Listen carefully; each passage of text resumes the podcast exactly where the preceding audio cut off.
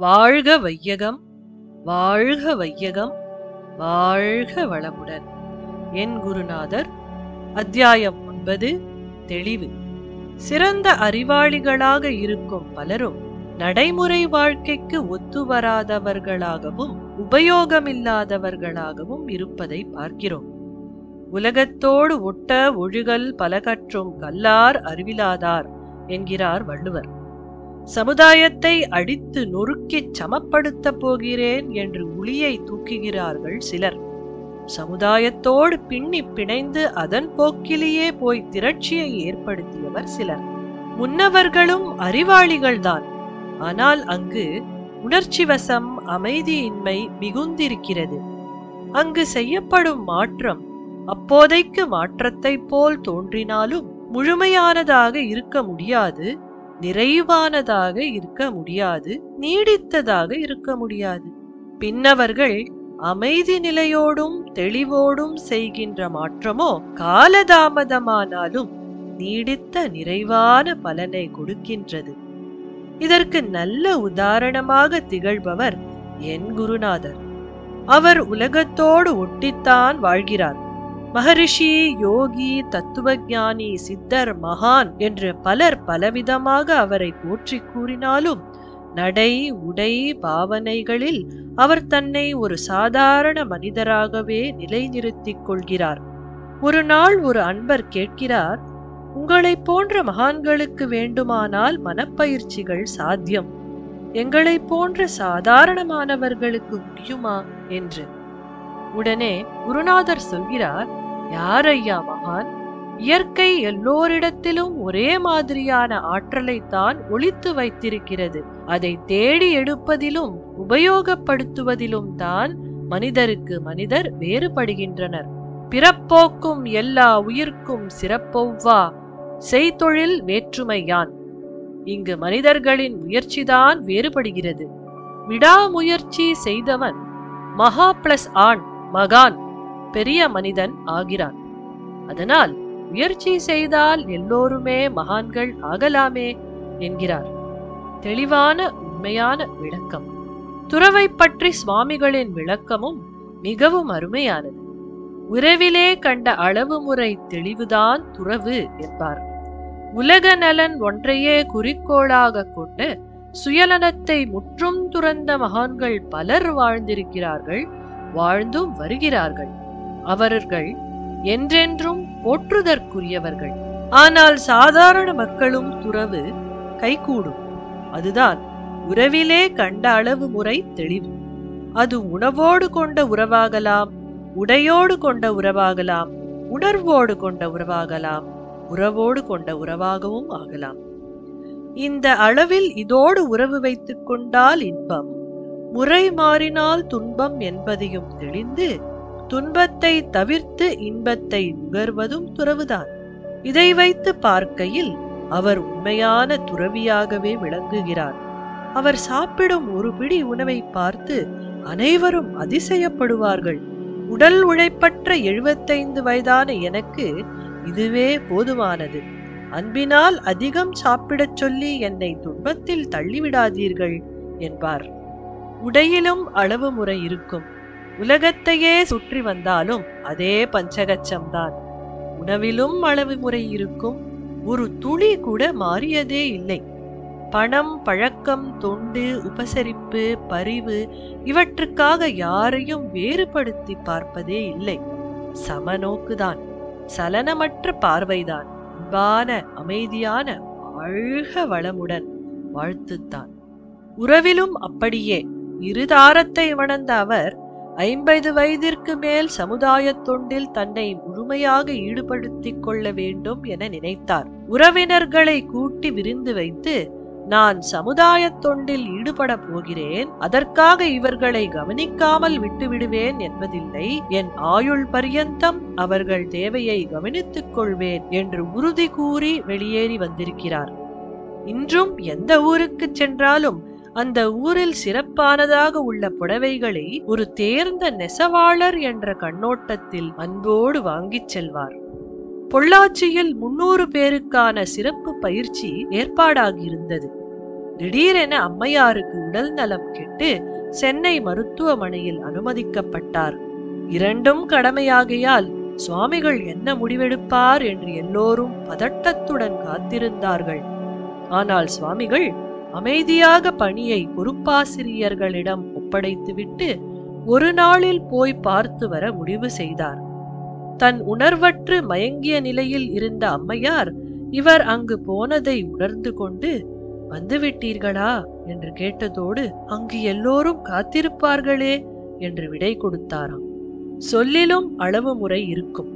எதற்கும் நேர்முறை அணுகுமுறைதான். பொதுவான கருத்துக்களை சொல்வதோடு சரி. அதுவும் தன்னை ஒரு கைகாட்டி மரமாகத்தான் வைத்துக் கொள்ளச் சொல்வார். போவதும் போகாததும் அவரவர் வசதி என்பார். யாரையும் குறைத்தோ பழித்தோ பேசுவதும் இல்லை. இன்று இந்தியாவில் குறிப்பாக தமிழ்நாட்டில் ஆயிரம் ஆயிரம் பேர் இவரால் ஈர்க்கப்பட்டிருப்பது இந்த காரணங்களால்தான். ஆண்டாண்டு காலமாக அடிமைப்பட்டு கிடந்ததால் ஏற்பட்ட மன அழுத்தங்களை அவர்கள் போன பின்பு இங்கு கிடைத்தவர்களை அகப்பட்டவர்களை திட்டி திட்டி பழித்து பழித்து எதிர்த்து எதிர்த்து தீர்த்து கொண்டு விட்டார்கள். அது அவர்களுக்கு சலித்தும் புளித்தும் போய்விட்டது. அவர்களுக்கு தேவை தெளிவான விளக்கமான ஆற்றப்படுத்தல்தான் நான் இனி எனக்கு கிடைத்த தெளிவை சொல்கிறேன். அறிவை தேடுகிறேன் என்று தெளிவை பற்றி சிந்திக்காமலேயே இருந்து விட்டேன். சிந்தித்திருந்தாலும் பயிற்சியின்றி தெளிவு கிடைத்திருக்காது. தவம் தற்சோதனை இரண்டும் என்னை வடிகட்டி இருக்கின்றன புதிய நல்ல பதிவுகளை ஏற்படுத்திக் கொண்டதால் பழைய தீய பதிவுகள் மறைந்து வருகின்றன. இருந்தாலும் எப்படி அறிவிருந்தும் முட்டாளாக கண்ணிருந்தும் குருடாக இருந்திருக்கிறேன் என்பதை நினைத்தும் பார்க்கிறேன். கதவை இடித்து விட்டதென்று திருப்பி கதவை அடித்திருக்கிறேன். கதவு இடித்தது என்று சொல்வதே முட்டாள்தனம். கதவு இருக்கும் இடத்திலேதானே இருக்கிறது? நான் தானே இடித்திருக்கிறேன். அதைவிட முட்டாள்தனம். என்ன செய்கிறோம் என்று தெரியாமல் அதை திருப்பி அடித்தது. பேச்சில் அளவு முறை தெரியாததால் என் மீது அன்பு கொண்ட கணவரையும் குழந்தைகளையும் எத்தனை முறை கடும் சொற்களால் சுட்டிருக்கிறேன். தெளிவில்லாததால் வாழ்க்கையில் எத்தனை நல்லவற்றை அதற்குரிய காலத்தில் இழந்திருக்கிறேன். போனது போகட்டும் உணர்ந்தாகிவிட்டது. இனி செய்ய மாட்டேன் என்கிற உறுதியும் இருக்கிறது. பொறுப்பு இருக்கிறது கடமையும் இருக்கிறது.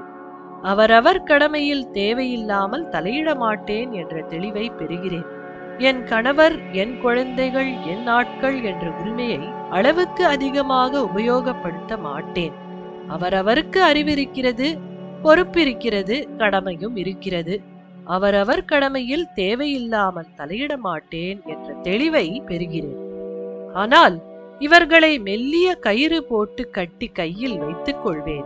எங்கெங்கு எல்லை மீறுகிறார்களோ அங்கெல்லாம் மெல்ல வலிக்காமல் சுண்டி இழுத்துக் கொள்வேன். ஏனென்றால் அது என் கடமையாகிறது. அந்த கயிறும் அதிகார கயிறோ ஆணவ கயிறோ அல்ல. அதைவிட வலிமையான அன்பு கயிறு. என் மேல் அக்கறை கொண்ட பலர் நான் யோகம் தியானம் இவற்றில் அளவுக்கு அதிகமாக ஈடுபடுவதாக நினைக்கிறார்கள். இப்படியே போனால் குடும்பத்தை துறந்து விடுவேனோ என்று கூட அஞ்சுகிறார்கள். தீவிரமான சாதனையினால் குடும்பத்திற்குள் என்ன மாற்றம் ஏற்பட்டிருக்கிறது என்பதை என் கணவர் குழந்தைகளை கேட்டால்தான் தெரியும். ரெண்டு நாட்கள் தொடர்ந்து தியானம் செய்யாவிட்டால் பழைய எரிச்சல் தலை தூக்கும். உடனே என் மகள் அம்மா வேலை இருந்தால் நான் பார்த்துக் கொள்கிறேன். போய் தியானம் செய்துவிட்டு வாருங்கள் என்பாள். கணவர் குழந்தைகள் அனைவரும் இப்பயிற்சிகளை செய்வதால் அவர்களின் மாற்றமும் நன்றாக உணர முடிகிறது. அதிகமான வேலை பழுவினாலும் ஓயாத சிந்தனை இறுக்கத்தாலும் ஊதுதல் உறிஞ்சுதலில் அமைதி தேடிக் கொண்டிருந்த என் கணவர் அதையெல்லாம் அடியோடு விட்டொழித்து உண்மையான அமைதியை அனுபவித்துக் கொண்டிருக்கிறார். வழி வழியாக மாமிச பட்சிணிகளாகவே வாழ்ந்து வந்த நாங்கள் சுத்த சைவர்களாக மாறி இருக்கிறோம் குழந்தைகளும் முட்டையை கூட தொடுவதில்லை.